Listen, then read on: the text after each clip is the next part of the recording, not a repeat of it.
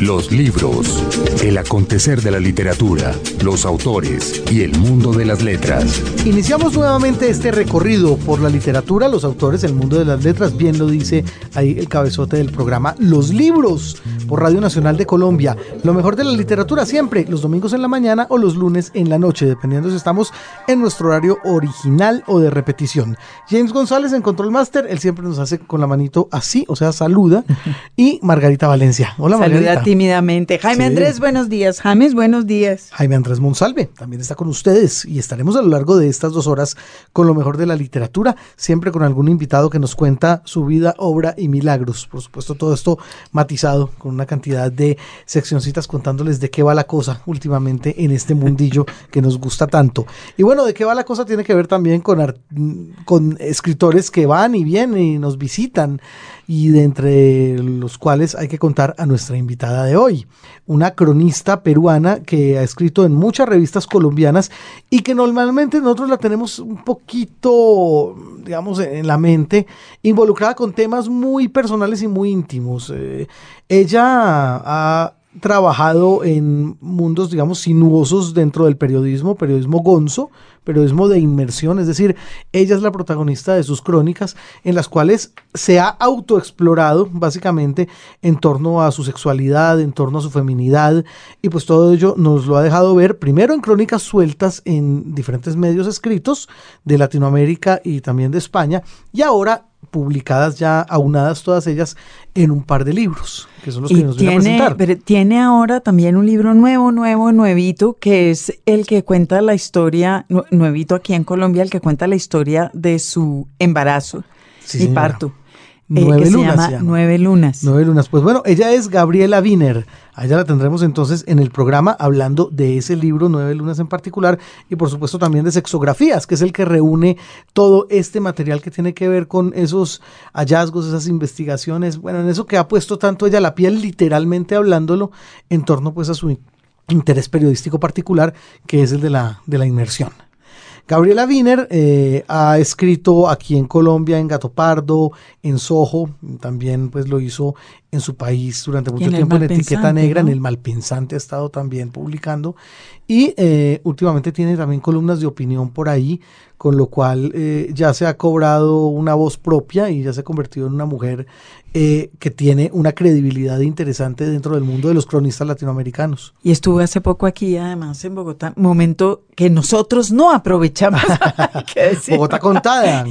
Fue una de las invitadas de Bogotá Contada este año eh, y también creo que fue una experiencia absolutamente sensacional. Ya podremos leer a final de este año lo que Gabriela Wiener escribió eh, sobre su visita. Así es, de todo eso pues vamos a, indagarle en este programa y por supuesto de esas novedades bibliográficas que acaban de ser publicadas aquí en Colombia por Seis Barral, Planeta.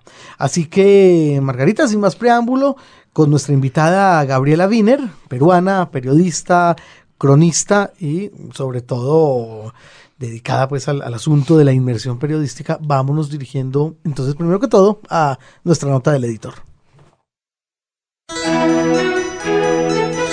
La nota del editor. Es de buen recibo hablar mal de los libros de autoayuda. En las casi 170 entrevistas que hemos hecho para este programa, los libros de autoayuda ocupan de lejos el primer lugar en la respuesta a la pregunta ¿qué libro no regalaría nunca? Y sin embargo, los libros más amados reciben con frecuencia el tratamiento de libros de autoayuda. Digamos para abreviar que el género de la autoayuda no depende de la calidad de la escritura, sino del momento en el cual accedemos a ella. La literatura nos prepara para la vida, mientras que los libros de autoayuda nos la explican ex post facto. Pienso, por ejemplo, en los poemas que nos ayudaron a sobrellevar el amor y el desamor durante la adolescencia. El mismo poema de Neruda nos sirvió para imaginar el amor primero y después para curarnos de sus efectos nocivos. Las novelas que cargábamos para todos lados no eran las que nos explicaban cómo vivir, sino las que describían la vida que queríamos o creíamos vivir. Y creo que en esta categoría caben todas las novelas de iniciación de todas las generaciones y en todas las lenguas, desde Werder hasta los Juegos del Hambre. En primera instancia, los libros nos sorprenden, nos muestran lo inimaginable, nos señalan lo que no se nos había ocurrido. Después los sacamos cuando los necesitamos para preparar un soufflé o pasar un trago amargo. En el mundo de la literatura infantil, sin embargo, las categorías se enredan y se cruzan. Por eso abundan en Internet listas de libros recomendados para niños confundidos con su sexualidad, o libros en los que se discute el tema de la muerte, o se aborda la cuestión del divorcio. No son libros que hayamos escogido para nuestros hijos porque creamos que son bellos o divertidos o interesantes. Son libros a los que recurrimos para que aborden un tema que nos agredió y que no supimos cómo enfrentar. Después desaparecen de nuestras vidas y de nuestros anaqueles, muchas veces injustamente. Para formar lectores tendríamos que hacerlo al revés darle a nuestros hijos libros que toquen muchos temas, que aborden temas difíciles o escabrosos y que den a los jóvenes lectores un indicio de las complejidades del mundo que enfrentan. Cuando llegue el momento, ellos recordarán que hubo un libro en su vida que les mostró eso que ahora experimentan de primera mano y tendrán el consuelo del libro y la ecuanimidad de quien sabe de lo inesperado o de lo diferente. Un libro, un autor. Un gusto tener con nosotros aquí a Gabriela Wiener, autora de Nueve Lunas, Sexografías y muy conocida, por supuesto, por lo que tiene que ver con su paso como cronista en diferentes revistas colombianas e internacionales. Así que la hemos visto mucho por Colombia, Gabriela. Estábamos en mora de tenerla aquí en los libros. Bienvenida. Hola Jaime, hola Margarita, estoy felicísima de estar aquí. Pero qué gusto realmente. 12 años y más en, Barcelona ya, ¿no? En España. En España. En España, sí. Estuve ocho años en Barcelona y en Madrid ya llevo cuatro. Limeña. Limeña, sí, nacida en Lima, en efecto. Bueno, eh, tierra de grandes periodistas. Limeña que tiene esa alma de tradiciones, lo único que a mí se me Además, no, Lima es una ciudad maravillosa. Y pero Lima es la ciudad de la etiqueta negra y además la revista madre de Gabriela, o sea que vale citarla, ¿verdad? Sí, Totalmente. La revista dirigida por Julio Villanueva y editada por Julio Villanueva. Ciudad del, del, pisco, de, del whisky, de etiqueta negra. Bueno, casi nada, imagínese. Gabriela, ¿de dónde le llega a usted el gusto por, por las letras? Remontémonos a la infancia y recuérdenos, por favor, digamos, eh, dónde empezó a darse cuenta que lo suyo probablemente estaba en la escritura, en el periodismo. Bueno, mi padre es periodista, aunque es un periodista político, ¿no? De análisis también económico y político. Así que eh, siempre he estado en redacciones desde muy niña. Todavía cuando las redacciones solían a tinta, ¿no? Y, a máquinas, ¿no? Y mi papá además ha hecho un periodismo muy militante, siempre activista, ¿no? Este, de, izquierda, ¿no? Y yo, bueno, quería estudiar periodismo, pero no, al fin me decidí por, por, por estudiar literatura, porque en esa época la universidad donde se daba periodismo como que no, no me gustaba, era una universidad muy pituca, como se dice. Así que quería, me, pareció que la, la, otra universidad que suena muy fuerte, la católica, que tiene una formación muy fuerte en humanismo, es una universidad jesuita, me podía dar una, una formación en letras. Yo quería leer, quería escribir, quería hacer eso. Y muy pronto empecé a, hacer prácticas en un periódico, gracias a que mi papá conocía periodistas y me fui metiendo desde muy chica en, en reacciones y siempre en el periodismo cultural. Entonces, el periodismo cultural es, un, es una zona en la que uno suelta la pluma realmente, ¿no? Casi siempre tus jefes son otros escritores, ¿no? Que en realidad están escribiendo sus novelas, ¿no? Y luego te dicen, bueno, bueno, bien, todo bien. Yo, pues, voy a hacer la primera pregunta, canalla. ¿Existe todavía el periodismo cultural? Ay, Margarita, Mejorando lo presente. Mejorando lo presente. Mejorando lo presente. Acuérdate que usted ahora es periodista, Margarita. Sí, soy periodista. Sí, señora. No se le olvide. Bueno, es que yo también te estoy hablando de años A, ¿eh? De, de cuando empecé en el... Allá por el 90 y 96, 97, 98, ¿no? Que, que empecé en redacciones. Ahora mismo el periodismo cultural, pues sí, está bastante de capa caída, la verdad. Reducidos a una paginita, ¿no? Por día. Este, algunos suplementos todavía sobreviven, algunas revistas, pero muy puntuales. Ahora, en el mundo internet hay de todo, ¿no? O sea, hay, que hay, que separar el, oro de la paja. Nosotros sacamos el clavo en radio también. Sí, definitivamente. Pero por escrito sí. Y, la otra cosa es que eh, eso que pareciera estar pasándole al periodismo cultural es completamente lo contrario de lo que ha ocurrido con la crónica periodística desde hace algunos años. Es decir, se, han abierto mucho más espacio para escribir temas de largo aliento, me da la impresión. Sí, incluso la crónica también se ha metido al periodismo cultural y ahora el perfil de, artista, el perfil del escritor, ¿no? Incluso le hace la competencia a las, a las entrevistas de, siempre, ¿no? Que, se hacían en, profundidad y largas, ¿no? Cada vez hay, hay gente que hace perfiles de una manera súper increíble, como Leila Guerriero, por ejemplo, ¿no? Que son verdaderos relatos, cuentitos preciosos, sus, sus perfiles de escritores, de pintores, de artistas. Está, muy bien. Y la crónica ha ido realmente teniendo cada vez más un espacio. Otra vez Internet me, me parece un factor importante. Eh, sobre todo se han generado nuevos medios, ¿no? Que inesperados, ¿no? De repente, ¿no? De repente, no sé, un medio como Anfibia, que tiene el apoyo de una universidad y es un espacio muy grande para, para crónicas muy largas, que es donde, donde realmente se pueden hacer crónicas largas. No sé con qué dinero se hacen realmente, porque en realidad es un periodismo muy caro el de la, el de la crónica, ¿no? Entonces hay una cosa ahí contradictoria. Las revistas de crónica siguen sobreviviendo a duras penas, ¿no? Pero existen, Etiqueta Negra sigue ahí al pie del cañón. Es una revista que yo, desde que yo llegué. años, además. Años, sí, más de una década. Y yo recuerdo como que Julio Villanueva y toda la gente de Etiqueta fueron muchas veces a España a tratar de venderla, por ejemplo, y ahí nunca, nunca se consiguió, ¿no? Y todavía sigue siendo una revista, pues, peruana que, se, que en otras partes de Latinoamérica se consume, se lee, pero de manera casi de culto, ¿no? En librerías o, o sitios por el estilo, ¿no?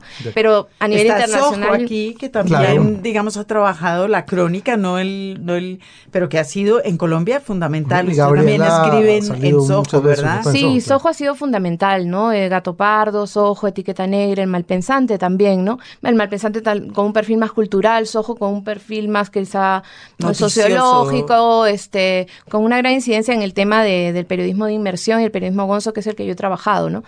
Allí se ha hecho como mucho periodismo experimental, ¿no? Este, en primera persona, de meterte en alguna historia, de vivir algunas, este, eh, las historias que, cuentas, ¿no? Y han salido ahí antologías muy importantes de, la crónica, tanto en Gato Pardo como, en, como en Sojo. La verdad es que ahí me dieron una oportunidad y algunas de las historias que están en sexografías eh, son historias que originalmente publiqué en Soho. Bueno, remontémonos otra vez entonces, padre periodista Gabriela, y usted por supuesto metida en, una redacción y con el periodismo en la sangre, ¿cuál recuerda usted que haya sido como la primera asignación que le hicieron en alguna redacción? La verdad es que fui a, entrevistar a un poeta la primera vez, un poeta que se llama Pablo Guevara, un poeta peruano que, que ya murió me acuerdo que escribí, porque llevaba él como una década sin publicar nada, ¿no? Y esas cosas que tú dices, este, bueno, tenía un libro que era sobre el Titanic, era una cosa rarísima, o sea, hablaba del Titanic, de la poesía, ¿no? Estaba bien. Y entonces empecé así como, Pablo Guevara rompe el hielo después de muchos años, y según yo ya eso era como una super imagen, ¿no? y, y, cuando vi publicado ese texto ahí en el periódico fue como, wow, qué emoción, ¿no? Este, por fin, por fin puedo escribir, hacer una imagen, ¿no? Y así empiezas a escribir, ¿no? Y a soltar la pluma. A la par en la universidad iba escribiendo mis poemitas, eso sí, ¿no? Ah, escribí poesía. Sí, de hecho publiqué hace poco un, poemario en España que se llama, muy largo, Ejercicios para el endurecimiento del espíritu. Ah, lo dije bien, que es que no poder pronunciar el título de tu propio libro es un poquito duro. Eh, Como una referencia a, yo no sé, Sor Juana, Santa Teresa Ahí hay un poco de eso, ¿no? Hay algo, hay algo, este, sí. A ver, lo, de, eh, lo, saqué directamente de, de Klaus y Lucas, de, de este libro de Christoph, pero no sé, puede que tenga algo de eso algo de flagelo y de, de, autoayuda de alguna manera, en el buen sentido, ¿no? Y bueno, escribía, escribía en esa época, leía todas las poetas suicidas, me volvían loca, ¿no? Este, Pizarnik, ¿no? Y, la soledad y la, y la, vida doméstica, ¿no? Este, todavía tenía novio, ¿no? Pero yo ya sentía que tenía hijos, que tenía que meter mi cabeza en el horno. Esos eran ese tipo de, de poemas que, que escribí en esa época. Y a la par estaba escribiendo sobre los demás, ¿no? O sea, hacía periodismo cultural, que es básicamente elogiar las maravillas que hace la otra gente, ¿no? Pues sus, poemas, sus eh, obras de teatro, sus libros, eh, sus canciones. Y era eso, o sea, mi, lo, que empecé a hacer fue escribir de los otros, escribí mucho tiempo de los otros. Quizá ahí podemos hacer un nexo con lo que pasó después. que es escribir ya, sí mismo, ya, digo, ya, suficiente. ¿Cuándo se da esa ruptura realmente?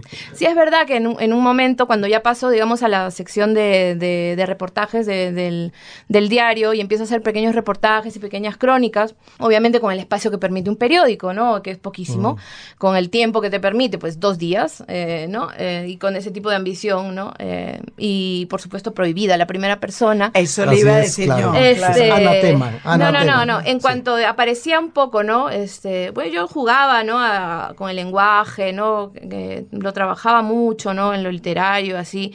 Eso me, lo, me dejaban hacerlo. Pero en cuanto empezaba a filtrarse la primera persona que lo hacía, salía y me llamaba el director del, del, suplemento directamente, o sea, el, jefe de mi jefe, para, para, para decirme qué me estaba pasando, ¿no?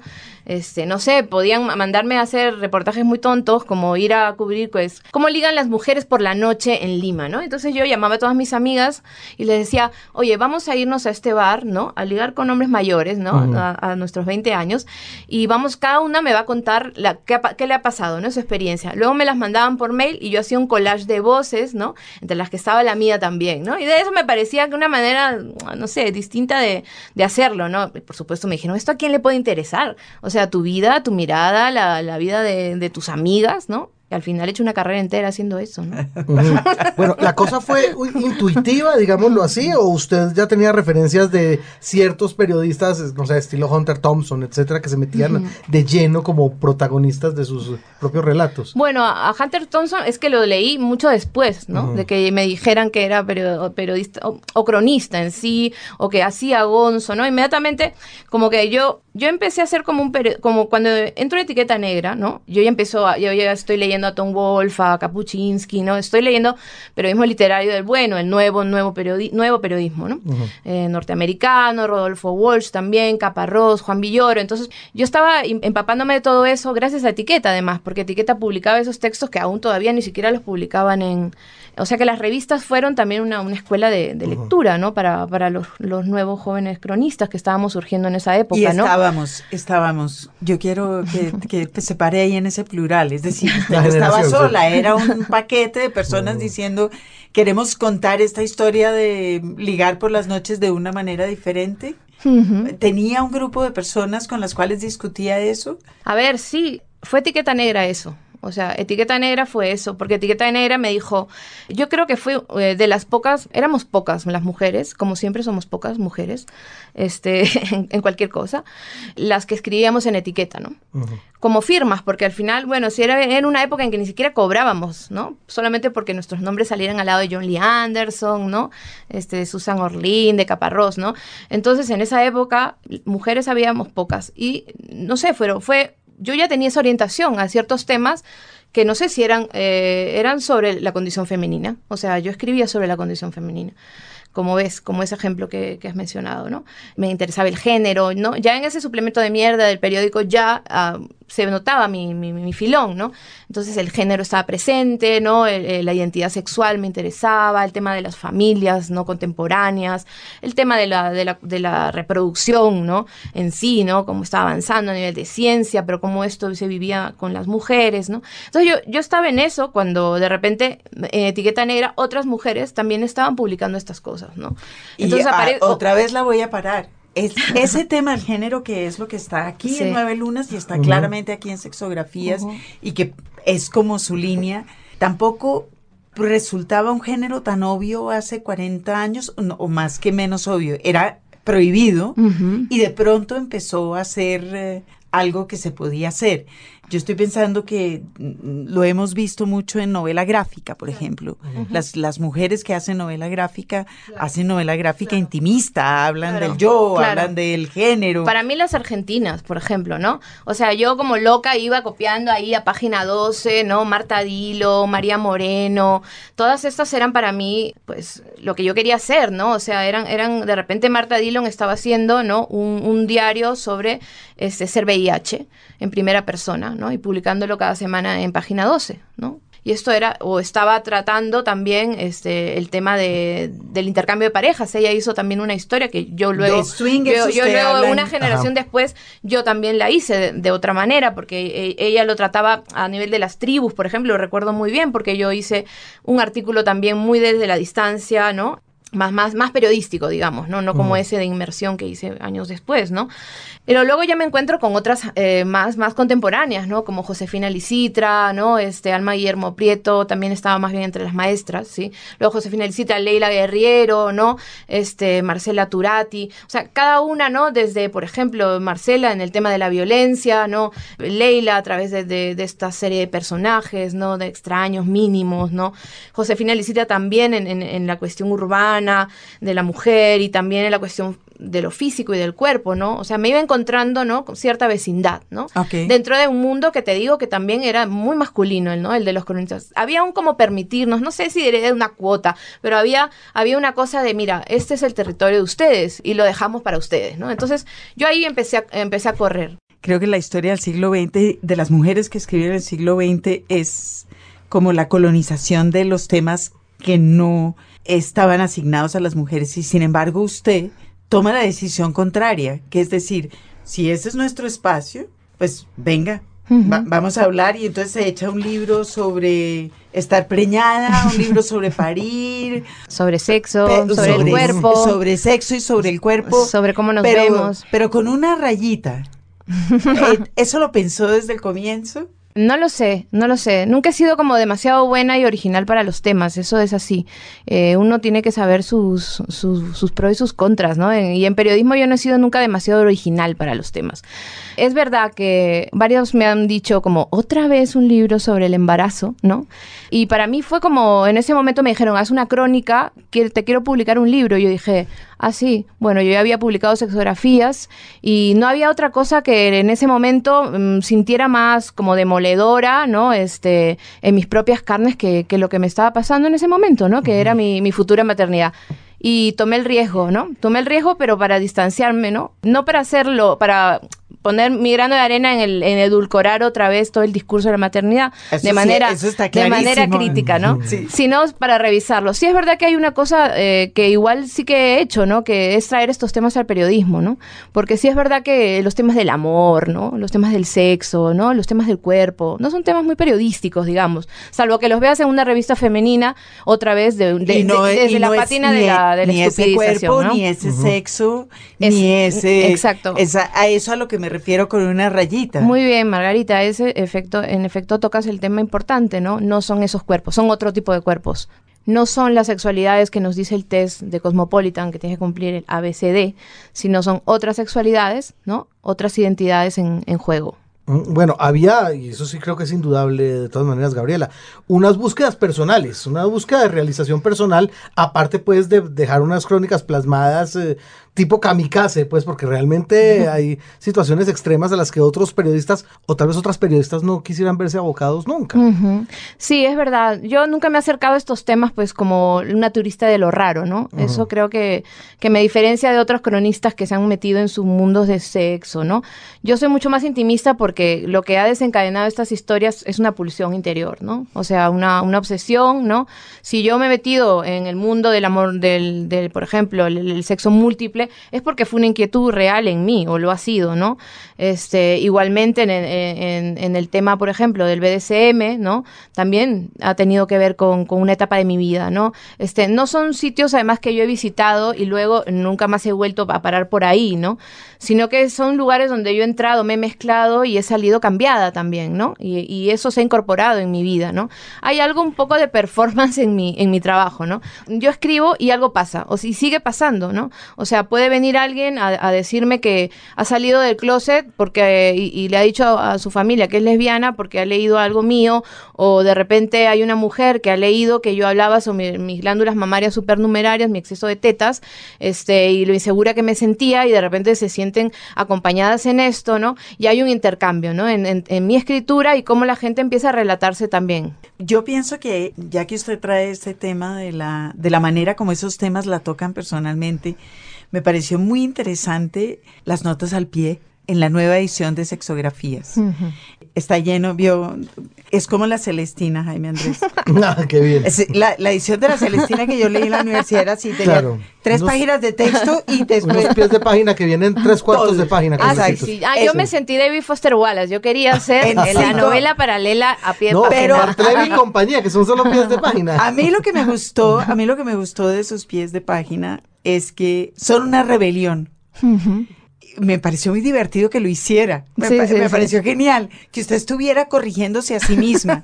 y quería un poco que habláramos sobre eso. Una, una Gabriela que quiere, que quiere explorar unos ciertos temas que no se han acabado de tocar y que se ve constreñida por el medio.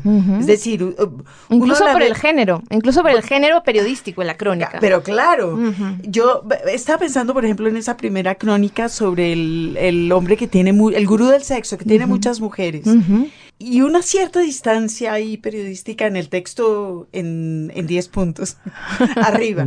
Sí, de, ah, esa cosa un poquito cínica que, que, que, es como la marca de la crónica hoy. Y de pronto un chorrero en seis puntos debajo diciendo, pues no, yo vi, yo dije, yo vi, yo, mucho más ahí y mucho más dispuesta a admitir de qué manera eso la estaba tocando. Sí, sí, sí. Sí, es verdad que eh, precisamente las notas al pie vienen en las crónicas más, mis crónicas más etiqueta negra, digamos. Mis crónicas que iban, aunque era el terreno de la libertad del periodismo, la crónica, ¿no? Ahí donde se mezclaba con la literatura, aún en una cuestión de composición, había muchas cosas, de, había muchas restricciones, ¿no? La voz de repente se constreñía, ¿no? Eh, había un estilo en esa revista, ¿no? Entonces yo lo sentí así, yo sentí que había cosas que ya eran demasiado liarme, eran demasiado enredarme para una crónica, para cerrar una historia. Yo luego descubrí que eso yo lo podía hacer dentro de una crónica. De hecho, mis crónicas en mi libro, el, último, Llamada Perdida, que ese todavía no ha sido editado en Colombia, yo ya incorporo en mis propias historias una especie de detrás de cámaras, ¿no? Un, un, como tú dices, una meta, metacrónica, ¿no? O sea, la propia crítica de mi crónica. Yo paro y digo, oye, voy a dejar, eh, por ejemplo, esa distancia crítica, ese escepticismo, ¿no? Y me voy a, también tocar, me voy a ver tocada. No solo voy a dejar que me toquen, me voy a, a desgarrar un poco aquí, ¿no? Entonces, esa, esa, esa distancia dentro de la propia crónica no era admitida en, en etiqueta. Ese tipo de metaficciones siempre, de metacrónicas, me, me, las quitaban, o sea, directamente, ¿no? Entonces yo poco a poco me he ido liberando, ¿no? Y, he incluido el, el, eh, toda, toda esta historia y me pareció ideal en una edición nueva digamos, regalar aquí en Colombia no se había editado, pero para los, que ya habían leído sexografías, tener algo nuevo también, ¿no? Y me presentaban nuevos, nuevas problemáticas, porque eran nuevas revelaciones, aunque a mí me dijeran temeraria, arriesgada.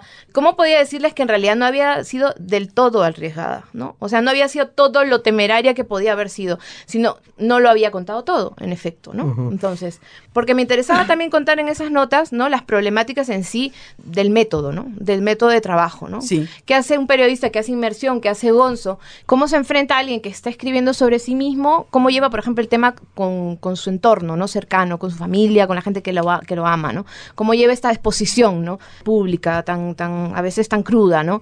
Cómo trata también el tema con el establishment periodístico, ¿no? Con sus jefes, con sus editores, ¿no? Entonces, estas cosas también están en las notitas. Los libros. Radio Nacional.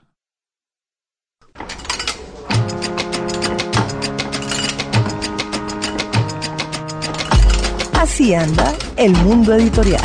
Bueno, pues nos enteramos, Margarita, que la fiesta del libro en Medellín viene con premio también. Es una buena noticia y, es, y, es, y es una noticia doblemente buena porque además es un buen premio, son 10 mil dólares. Ah, no, nada despreciable. Eh, ya cuando nosotros estemos echándole este cuento a los oyentes, ya sabrá quién es el ganador. Sí, claro. les contaremos por Twitter si es que no saben o nos contarán ellos mm. a nosotros. Eh, pero el caso es que eh, la feria anunció que tendrían un premio León de Grave al mérito literario. Imagínense que bueno, además eh, está muy bien darle realce con el premio al, al, nombre de este gran poeta. Será a un poeta un año y a un narrador o narradora el otro se alternarán y arrancan con poesía este año. Eh, los jurados serán eh, Juan Manuel Roca, Piaboné y Alberto Barrera Tisca. Pero fíjese que Por supuesto, León de Greff es quien es y lo amamos por todos lados. Y hubo, no logré saber si existía todavía, un premio, un premio de poesía León de Greif en Ah, Venezuela. Ah, sí, señor. Entonces vamos a entregar, o se va a entregar el premio homónimo León de Grey. Sí, pero eso Ah. está, eso está bonito que haya uno también. Eso fue un premio creado en Caracas en 1956 Ah, qué curioso. por un arquitecto colombiano que se llamaba Carlos Celis Cepero y se llamaba eh, eso, Premio Hispanoamericano de Poesía. Yo le seguí la pista hasta 2003, se entregó, o sea, si sigue existiendo, pues Mm. con tanto más razón, pero por lo menos en ese momento ya casi 50 Fueron muchos años, años, claro. sumaba. Eh, era un premio genuinamente, digamos, binacional. Eh, el último premio que yo encontré que entregaron se lo dieron a Carlos Martín, eh, nuestro poeta piedracelista. Sí. Y en el eh, 83, que también fue otra noticia que me encontré por ahí en el tiempo, se lo entregaron al poeta venezolano Luis Pastori. Ah, mire usted. Qué bien. Oiga, me encuentro aquí, Margarita, con las palabras de un investigador, poeta también, escritor, Luis Fernando Macías, sobre León de Grave mismo. Luis Fernando Eh, Macías, que también escribió libros para niños. Claro. Bueno, pues este hombre dice sin, sin ningún tipo de... Sin contenerse, rubor, digamos, sí, ¿no? Tal cual. León de Grave es el poeta más grande que ha dado la humanidad. Eh. Por eso ya es hora de que como colombianos lo digamos sin complejos. Y él lo dice sin complejos, totalmente. Eh. Yo lo, lo que sí le puedo decir, Margarita, es que yo vivo muy orgulloso de haber nacido donde nació un poeta de esa talla. Poetazo Sí, tan bravo. bien, es un buen poeta. Un, un artesano del lenguaje como pocos, definitivamente. Sí, es cierto. Y, y, y además con una obra que yo estoy segura de que padecerá muchas reencarnaciones, Mm. porque ya tiene una, es decir, un- unas selecciones de León de Grave, y en unos años habrá o- otros que digan, no, lo de León de Grave que hay que leer es aquello y así. Sí, es un poeta que, que, va, que va a dar mucho de sí. Bueno, y ya sabemos entonces, la fiesta del libro inaugura premio que este año se entrega a poeta o se entregó a poeta, ya ustedes sabrán en casa y si nos ayudan en Twitter y nos recuerdan quién es el feliz ganador, pues como ya pasó algún tiempito entre esta grabación y lo que está sonando, entonces estaría muy bien conocerlo. Mientras tanto, pues bueno, esperaremos el año entrante el premio León de Grave para narrador Para narrador. y para quienes estén interesados, pues por supuesto en... También quisiéramos que nos contaran de si alguien sabe qué pasó con el premio León de Grave venezolano. Ah, claro, también estaría muy bien. Y estar pendientes de las bases ya para el año entrante. Entre ellas, seguramente serán las mismas que estuvieron vigentes este año. Estar vivo. Eso es una buena Claro, base sí, clarísimo, Sobre para todo poder para poder gastarse el claro, premio. para poder ¿sí? disfrutar la plata es lo mejor, ¿no? Eh, tener obra en marcha o reciente y ser de habla hispana o portuguesa. Aquellas personas que decidieron hacer un libro y no volvieron a escribir, están descartados. Toca seguir trabajando. Claro, pero ahí ca- prácticamente todos vamos. Ah, sí. Pues mientras estemos vivos, por lo menos. Los libros. Radio Nacional. Un libro, un autor. Seguimos aquí en los libros con nuestra invitada, la cronista peruana Gabriela Wiener. Y no sé si le parezca, Margarita, que empecemos a hablar ahora de Nueve Lunas. Nueve Lunas es un libro relativamente joven, es decir, eh, tiene que es pues nada más personal, nada más personal Claro, en la vida que que un embarazo. Entonces usted se sienta a escribir esta crónica y como dice, veo que tiene unas voces alrededor que dicen, otra crónica. Yo no he leído nunca una crónica de embarazo. ¿Usted sí? Libros de autoayuda y bueno, Ah, no. lo, No, lo que no, es claro, y la experiencia maravillosa Manuales, embarazo, manuales de embarazada. claro. Manuales de embarazada leí en esa, en esa época. Eso no se lee, ¿no? Se, No, se pues, ojea no, o eso no, eso no se ven lee, las eso fotitos. Se estudia, Gabriel. Totalmente. Yo me estudié a mí, o sea, yo decidí estudiarme a mí, pero como si con todas las herramientas que usaba para hacer mis historias, mis herramientas periodísticas, ¿no? Me volví mi, mi, propia historia, mi, mi trabajo, o sea, me documenté, hice entrevistas sobre mí, sobre otras, sobre otras embarazadas, puse otras voces ahí de otras, de otros embarazos, ¿no? Pues eh, nuevos feminismos ahí de todas maneras, ¿no? Discusión sobre el género, ¿no? En ese libro hay cosas, ¿no? Toda la red de odio, la matrofobia que le llaman, ¿no? En el, el- en lo literario, ¿no? Escritoras escribiendo sobre sus madres y odiándolas, ¿no? Y desahogándose. Todo eso fue como mi literatura, ¿no?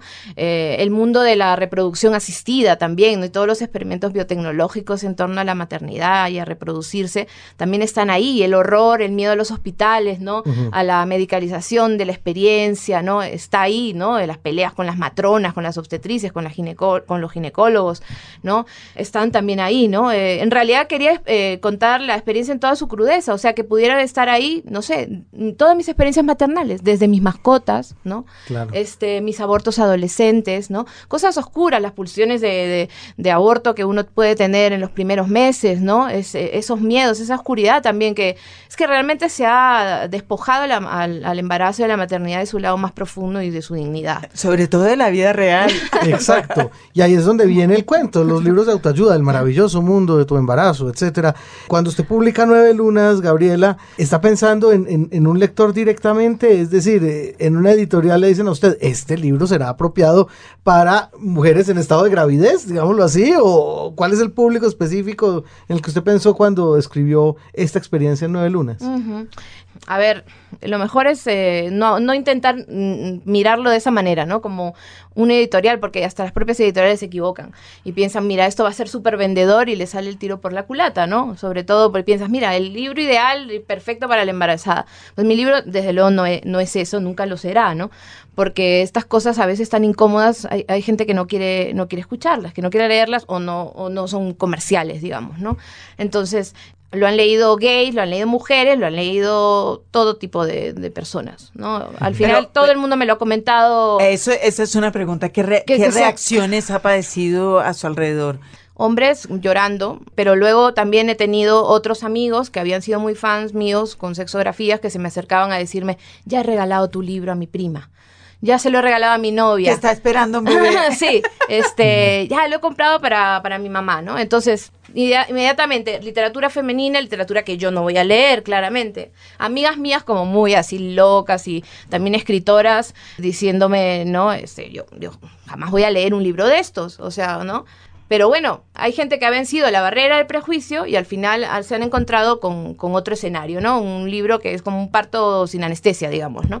O sea, es que, es la experiencia en, toda su crudeza también, pero de una mujer, pues eso, treintañera, que come fast food, que ve series, que ve porno, que escribe sobre sexo y que de repente, ¿no? Eh, está en un momento crucial de su vida, terrible, en que ha perdido el trabajo, su marido también, su padre está con un cáncer terrible, sus amigas, una se suicida en fin, una cosas que le pasan a, las mujeres de repente, ¿no? Que se te empiezan a morir los padres cuando tienes que criar tus bebés, simultaneidades de ese tipo, ¿no? Que, que, que son para mí muy simbólicas, ¿no? Fíjese que... Es una historia, la mía, pero puede ser la historia de otras. Usted menciona lo del padre y a mí me parece que el tema del padre es interesante por su ausencia.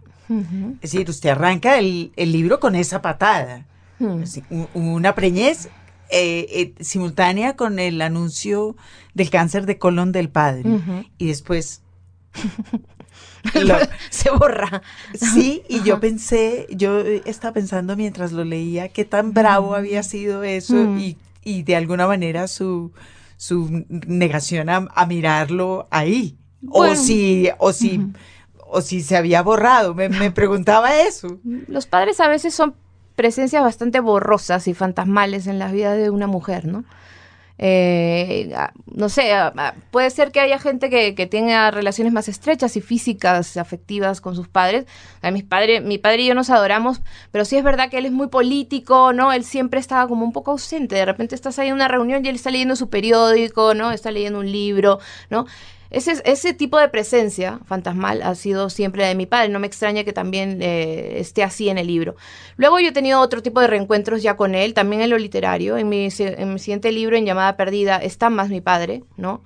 Este es el libro sobre mi madre también, ¿no? En realidad, eso iba yo. es que ese es, el, ese es su libro, ¿no? Y ya mi padre aparece después también de maneras bastante confrontacionales, ¿no? Aparece, pero digamos, la, la, madre es el tema aquí. Sí, sí. Yo no quiero ser mi madre. Yo no quiero ser mi madre o, eh, yo, es mi madre, se supone que debo odiarla, ¿no? O sea, es mi madre, ¿no? Este, ese momento de, nueve lunas en que vuelvo a Lima, ¿no? Porque claro, esta es la historia de una, de una migrante, alguien que, que va a parir fuera que va a criar fuera, ¿no? También de, una, de una extranjera, ¿no? O de alguien entre dos, entre dos mundos, ¿no? Cuando regreso ahí me encuentro con, con mi madre, este, otra vez intentando protegerme, ¿no? Otra vez intentando cuidarme también en mi situación de, de embarazada, ¿no? Este, y hay un momento así como que me dejo ser nada más, ¿no? me gusta ese momento en que, en que de repente me dejo otra vez ser, ser su niña, ¿no? Pero bueno, hay un momento en que me voy y se acaba otra vez esa, esa pequeña ficción del regreso, ¿no? Y digo, ¿no? Fuera de su campo de fresas para siempre, ¿no? Otra vez. Nueve Lunas es la historia de su embarazo en Barcelona, de un paréntesis de felicidad imposible o de infelicidad imposible en casa de la madre y regreso a la cochina realidad, al, sistema de salud pública español. Eh, y estaba pensando en, en esa historia suya en sexografía sobre la donación, sobre su intento de donar óvulos y cómo acaba eso siendo una reflexión sobre la xenofobia. es, es, muy impresionante eso, ¿no? Sí, sí, sí. Sí, ese, ese momento en que realmente hay un, hay un, eh, o sea, se pueden ir a donar óvulos a cambio de, de, una compensación económica y se anima a las mujeres a hacerlo. Entonces yo fui, recuerdas en la crónica, a, dar, ¿no? De, de, de, todo corazón, ¿no? A, un altruismo máximo a una clínica de estas de la zona alta. un ¿no? de plata. Uh, pagan mil, mil, mil euros, ¿no? Por, bueno, mire. No, no está mal, no está mal. Con eso pude pagar mi cuota de máster que había ido a estudiar y me faltaba, desde luego. Entonces, Pero me encuentro ahí, ¿no? En estas clínicas, ¿no? Visitadas así por mujeres eh, occidentales, europeas, este, que habían convertido en Barcelona en una especie de destino, ¿no? De, de reproductivo y me rechazan. Y de repente me dicen, no tenemos ahora mismo demanda de óvulos amerindios, ¿no? Óvulos exóticos, es más, es la palabra. Exóticos y amerindios, literal, fue así de literal, ¿no? Entonces me quedo paralizada, ¿no? Luego hay toda una explicación, ¿no? Acerca de que las mujeres que al final que, que tienen hijos eh, con producto de una donación de óvulos, no necesariamente les dicen a sus niños que han surgido de esa manera, ¿no? Entonces, eh, al ocultarlo, pues necesitan pues óvulos, ¿no? De mujeres que tengan su fenotipo, ¿no? Entonces, eh, la reflexión es, esa, peor. ¿no? es peor todavía. la explicación es peor, todavía. Y mi reflexión es, Dios, o sea, están discriminando a mis fetos antes de ser fetos siquiera, ¿no? A, mis óvulos, ¿no? A mis ovocitos, pobre ovocito mío, ¿no? Eso fue un tema que surgió en, o que, que, a usted se le ocurrió con todas las fantasías del, em, junto con todas las fantasías del embarazo, lo de la xenofobia, es decir, lo de tener un hijo amerindio en Barcelona? No, no fue, no lo sé, fue la experiencia, ¿no? Fue la experiencia, lo, es, eso, ¿no? O sea, yo siempre digo además que, que nunca he sufrido más racismo, ¿no? Y clasismo que en mi propia ciudad, ¿no? Por Lima, es Lima es durísima, ¿no? Entonces cuando me dicen en España, claro, cómo te tratarán, etcétera, pues mira, no tanto, o sea, va por ahí, va por ahí. He tenido experiencias de, de, todo tipo, ¿no? Está eso mucho en, mi, en mis libros, o sea, siempre aparece siempre aparece el tema de... Porque es una cosa que nos, nos persigue a, a, los peruanos, una, una, una, herida abierta, ¿no? Una, una decisión, ¿no? Tremenda, ¿no? De cómo, cómo puede haber una, una sociedad así tan, tan, tan rota, ¿no? Eh, tan dividida en ese sentido, por cómo luces, por el color de tu piel y tu origen, ¿no? Pero es algo que sigue eh, vivo en toda, América, Latina y de lo que no, se habla, otra vez, como totalmente. sexo. Sí, sí, sí. Es un gran, eh, son, o sea, lo, a mí me, me, obsesiona, yo escribo mucho también en la prensa sobre este tema, en, mi, mis columnas, etcétera, ¿no? Porque solamente un matiz de color, ¿no? En la piel, ¿no? Puede hacer la diferencia, ¿no? Entre que tu vida sea un poco mejor o un poco peor. Claro. Finalmente, todo esto de escribir tal vez sobre sexo, Gabriela, es una disculpa para hacer un estudio de la condición humana, de alguna manera. Puede ser, sí. Sí, es verdad, entre eh, lo, que dices tú y también lo que dice Margarita, ¿no? De estas cosas que todavía siguen siendo mm, tabús, ¿no? O cosas que se hablan a media voz con la boca pequeña, ¿no? Y en Latinoamérica es importante hablarlo en voz alta, me parece, todavía. Es que al final parece que estamos muy bien, que la gastronomía, que, que, el, que Perú ahora, ¿no? Es un país, una marca en sí, ya ni siquiera un país, ¿no? este, y todos los, los, los, España nos quiere, ¿no? Este, quieren hacer negocio con nosotros, etcétera pero no, tenemos una ley de matrimonio igualitario, ¿no? Se prohíbe el amor, somos el país, por lo que he leído, donde las mujeres ven menos porno, donde eh, todavía más hay más gente que, que, cree en, la monogamia, ¿no? Este, por supuesto, no hay una legislación sobre el aborto todavía este, está, está prohibido, siguen muriendo miles de mujeres por eso, ¿no? Este, hay avances progres de, en ese sentido progresistas, ¿no? Pero todo está muy estancado. Es que hace poco nada más eh, fracasamos con el tema de la unión civil, ¿no? Que fue una campaña fuerte para por lo menos hacer eso, pero no, no fue posible, ¿no? Entonces, todas estas cosas importantes seguir gritándolas. Muy bien. Momento para invitar a Gabriela Wiener, nuestra invitada de hoy a los libros, y volvemos con la redundancia Margarita, eh, a que nos lea un fragmento de eh, alguno de los ah, libros que se han editado aquí en Colombia. Seix Barral editó Sexografías y Nueve Lunas. Y bueno, Estupendo. Nos dirá. Mira, encantada. Voy a leer un, texto breve de los que hay en, sexografía, porque hay varios largos. Eh, se llama Yo fui una freak, pero me operé. Eh, y me parece que tiene que ver mucho con todas estas cosas de las que estamos hablando, ¿no? Hay cosas que no se, que no se quieren decir, que la gente no quiere decir de sí mismas.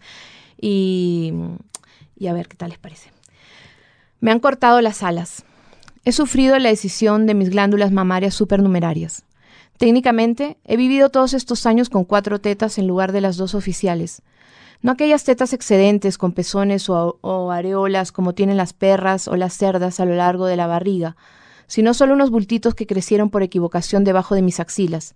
Según mi madre, de la que heredé esas protuberancias, antiguamente se creía que las mujeres portadoras de esos pechos suplentes tenían poderes especiales y eran quemadas por brujas en la hoguera como a esas niñas que nacen en la India con dos caras, cuatro piernas y cuatro brazos. Nunca falta alguien dispuesto a idolatrarte a causa de tus malformaciones. Yo nunca me creí una deidad láctea, ni encontré ninguna magia en mis curiosas mamas, más bien estaban rodeadas de incomodidades muy silvestres, sufrían los mismos cambios fisiológicos que el tejido mamario normal, se hinchaban e, e ingurgitaban durante la regla, y según el ginecólogo, cuando me tocara ser madre, crecerían dolorosamente al ritmo de las otras. A mí todo esto no me parecía del todo inofensivo. Solía tener pesadillas, me imaginaba amamantando a mis hijos por los sobacos y poniendo desodorante en mis pezones. Pero hay más. Para mí, aunque no necesariamente para los demás, afloraban como dos albóndigas en los flancos de mis camisetas de verano. Varias veces, mientras hacía el amor, mis contrapartes confundidos las besaron apasionadamente e incluso las mordieron. Ni gracias a esas confusiones descubrí nunca una sola fibra erógena en esa zona, por si a alguien se le ocurriera que cuatro tetas es igual a doble placer. Es extraña la relación que uno mantiene con determinadas partes de su cuerpo, y más aún si se trata de una deformidad. En esa gran familia que forma nuestra anatomía, este es el hijo freak y tú eres la madre desalmada, incapaz de amar a sus engendros. Todas las mañanas lo insultas ante el espejo, le recuerdas lo feo e inútil que es. Estos mensajes terminan por sedimentar en el corazón del defecto y creo que son difíciles de extirpar hasta para la cirugía. Aunque hoy vivimos en la era de los mensajes positivos, hay poca gente, incluyendo las reinas de belleza, que no esté dispuesta a odiar una parte de sí misma, desde una nariz ganchuda hasta una personalidad. Una amiga que cree en los chakras me dijo que o me las cortaba o empezaba a aceptarlas así, como me habían tocado. De esta manera, la idea de la extirpación comenzó a rondar mi cabeza con seriedad, sobre todo cuando descubrí en unas horribles webs médicas que podía operarme y que la cirugía para los casos de polimastía, nombre genérico para la presencia de dos mamas en el ser humano, no era considerado un signo de vanidad ni un caso para la cirugía plástica, sino el tratamiento médico recomendado para mujeres con padecimientos benignos de las mamas que sufrían muchas molestias físicas o psicológicas, y una forma más de prevenir, por ejemplo, el cáncer de mama. Las webs están plagadas de fotos que mostraban las tetas más inverosímiles. Encontré un auténtico atlas de la deformidad mamaria, pezones supernumerarios, pezones ectópicos, que pueden aparecer en cualquier lugar del cuerpo, incluso en la pierna, en la vulva y en los testículos, pezones accesorios, pezones invertidos, tetas asimétricas, amastia, ausencia de una o ambas mamas, macromastia, senos descomunales, senos ínfimos, hombres con tetas. Me sentí parte de una comunidad de algo así como mujeres xenofóbicas. Entré en foros de discusión sobre pechos raros y hasta hallé un reportaje, opera una mujer chilena con cuatro mamas, sobre una madre de familia de características lejanamente parecidas a las mías, que estuvo a punto de perderlo todo y suicidarse por un par de tetas de más. Su esposo trató de ignorar la situación para no acomplejar a su esposa, pero fue inútil, decía el artículo. La operación duró más de dos horas, pero lograron extirparlas, y ahora la mujer espera reencontrarse con su familia y pasar un lindo verano. Según el reportaje, un simple abrazo le producía dolores insoportables. Perdóname en todos aquellos a los que en el pasado no abracé lo suficiente. Desde que me extrajeron mis benignas enemigas, aquel gélido invierno de noviembre de 2005, mis abrazos son más estrechos. Nunca seré una modelo de anuncios de desodorante, pero al menos ya casi puedo saludar con la mano a alguien que viene a lo lejos, tomar la palabra en una clase o ir colgada de la baranda más alta de un autobús. Y todo gracias a la anuencia de la Seguridad Social Española, que logró proteger a una de sus inmigrantes del calvario emocional y bioestético y quizá del hecatombe familiar. Fue clave saber que la operación de disminución de pecho de una amiga traumatizada por la enormidad de sus tetas había sido cubierta gratuitamente con una prestación más de salud. La mía también lo fue. La operación duró aproximadamente cuatro horas, durante las cuales estuve completamente inconsciente. En los dolorosos días que siguieron a mi cirugía de pecho secundarios, casi un mes tardaron en cerrarse del todo los tajos de 8 centímetros que llevaba bajo cada brazo, drenando sangre oscura. Necesité ayuda para casi todo, para lavarme los dientes, curarme las heridas y llevarme un tenedor con arroz a la boca. Dos delgadas cicatrices ocupan hoy el lugar de mis antiguas monstruosidades. Me han cortado las alas, literalmente, y quizá, como pensaba mi madre, me he cercenado la magia. Me he despedido de ellas y les he pedido perdón por la violencia injustificada. Pero lo más asombroso que descubrí en esos largos días sin poder moverme, sin poder escribir, es que algunos en realidad escribimos con los sobacos. Nada al final es tan importante para una narración sostenida como un buen batir de alas, en ese sentido, escribir poesía siempre es más sencillo. Se puede escribir poesía con una mano o con un dedo, pero la prosa solo acepta buenos, continuos e imparables aleteos. Los libros. Radio Nacional. Hay por lo menos dos formas de mostrar una erudición irritante. Un personaje inolvidable. Personaje inolvidable hoy y siempre, Franz Kafka, eh, a conmemorarse 100 años de la publicación de La Metamorfosis. Y puede que haya gente que no sepa quién era Franz Kafka ni cómo se veía ni nada, pero creo que hay muy poquitas personas en el mundo que no hayan, no sepan de qué va la metamorfosis eh, y ve, usen eh, la palabra kafkiano en su vida cotidiana. de todas maneras, por si no lo ha visto, es un señor muy serio, muy eh, orejón y con unas ojeras, exactamente, sí, unas ojeras importantes y sí, siempre frunciendo el ceño, como su obra misma, ¿no? Pues la metamorfosis que, digamos, sin, sin mucho exagerar, está entre las 10 obras más importantes de literatura publicadas en el siglo XX. Fue una de las poquitas cosas, creo que quizás la única, que Kafka permitió que se publicaran en vida suya. Ah, es una es una novela, una novela, una novela corta, no, no, es, de hecho es una, un texto chiquitito, memorable, y eh, bueno, hace 100 años que se publicó y está más vivo que nunca. Y yo he pensado que para celebrar, eh, aparte de nuestra vida cotidiana, en donde celebramos lo kafkiano, a cada minuto. Tanto como celebrarlo, lo deploramos, pero sí. Bueno, aparte de eso, eh, yo he pensado que una buena manera de celebrar estos 100 años de la metamorfosis era con ese muy, muy bonito texto que Sabater, el filósofo vasco Fernando Sabater. lo tuvimos en los libros hace un par de años. Escribió para la introducción de la edición de Alianza, una edición especial. Muy bella edición, además. Exacto. Entonces, eh, es un texto muy breve y es un texto sensacional y yo creo que, que a los oyentes les va a gustar, ¿verdad? Bueno, sí, Margarita, pues procedamos a su lectura y después vendremos con algo más de la metamorfosis directamente en nuestra sección en verso o en prosa. El animal más extraño se titula entonces la introducción que hace Fernando Sabater a esta edición de la Metamorfosis y dice, Nuestro siglo ha abundado en bestias insólitas, en fabulosas fieras, en mascotas dóciles y emblemáticas, en mutantes provocados por la manipulación genética o la radiación atómica. Incluso últimamente se habla de animales dotados de derechos, retoños políticamente correctos de una mutación jurídica. Pero el bicho más extraño de nuestra época fue concebido por Franz Kafka la noche del 17 de noviembre de 1912 y tras una gestación de tres semanas nació en su guarida de papel el 7 de diciembre.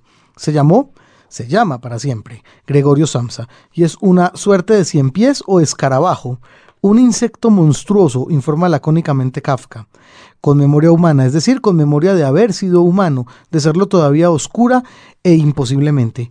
Junto a esa memoria comprometedora todo cuanto la refuerza, sentido del deber, obligaciones familiares, afectos no correspondidos, frustración, culpabilidad. La apariencia bestial suscita en los otros espanto, asco, rechazo y descarta la camaradería comprensiva que la memoria, abierta como una llaga, insiste mansamente en reclamar. Gregorio Samsa es el animal más extraño del siglo, pero también el que mejor lo caracteriza. Engendrado por la coyunda entre el miedo y el agobio, se alimenta de soledad. La Metamorfosis es uno de los escasos textos que Kafka consintió en publicar durante su vida quienes ahora lo leemos encuadrado en el resto de su obra póstumamente editada, el testamento literario más generoso y necesario que nos ha sido concedido, quizá difuminamos un poco por tan ilustre contagio la energía única y completa de este relato.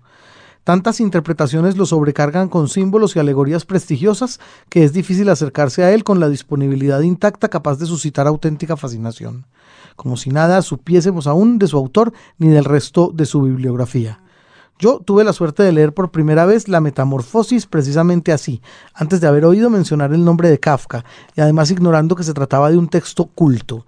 Lo descubrí a los 14 o 15 años en una antología de cuentos de terror a los que siempre he sido aficionado, flanqueado por El horror de Dunwich de H.P. Lovecraft, que también me fue presentado en esa eximia ocasión, y por relatos de Poe, Blackwood, M. R. James y otros muchos nombres menores o no tan menores de modo que no me acerqué a él intimidado por el resplandor algo fastidioso de la gran literatura, que nos asusta ante todo por miedo a aburrirnos con lo que hace a los profesores poner los ojos en blanco, sino con la avidez de placenteros escalofríos con la que hoy un adolescente se dirige hacia la última novela de Stephen King, y desde luego no quedé decepcionado.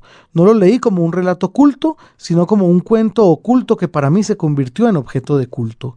Supongo que algún pedante gruñirá blasfemia. Al ver la metamorfosis clasificada en el género o subgénero, precisará el auténtico pedante terrorífico. ¿Me aceptará por lo menos que pertenece al género fantástico? Porque esa es una de las mejores narraciones fantásticas que nunca se han escrito.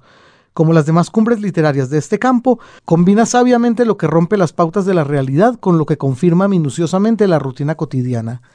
Hay dos modos principales de componer historias fantásticas. Uno de ellos, el de Tolkien en El Señor de los Anillos, presenta un mundo copiosamente mágico por el que transcurren unos protagonistas banales como Boy Scouts. El otro es el de la metamorfosis kafkiana, donde un solo suceso, inverosímil, se estrella contra la realidad y denuncia o compromete su lógica toda. La maestría del primer modo estremece al lector confrontando su cordura con lo maravilloso o la pesadilla, mientras que el segundo se le obliga a identificarse con lo que es asombro y amenaza para la conspiración de los normales. Por si quien atiende esta breve nota no pertenece al gremio de los pedantes, señalaré que Richard Matheson, autor menor desde luego, pero ¿por qué no amar a los hermanos o a los autores menores? escribió un cuento de muy pocas páginas, nacido de hombre y mujer, que repite en clave gore el enigma de la metamorfosis. Cierto día Kafka anotó, Nada hay más triste que enviar una carta a una dirección insegura. No es una carta, es más bien un suspiro. Toda su obra puede ser vista como una misiva que padece esa misma incertidumbre y en ello reside, para quienes por azar la hemos recibido, su fatalidad y su conmovedora grandeza.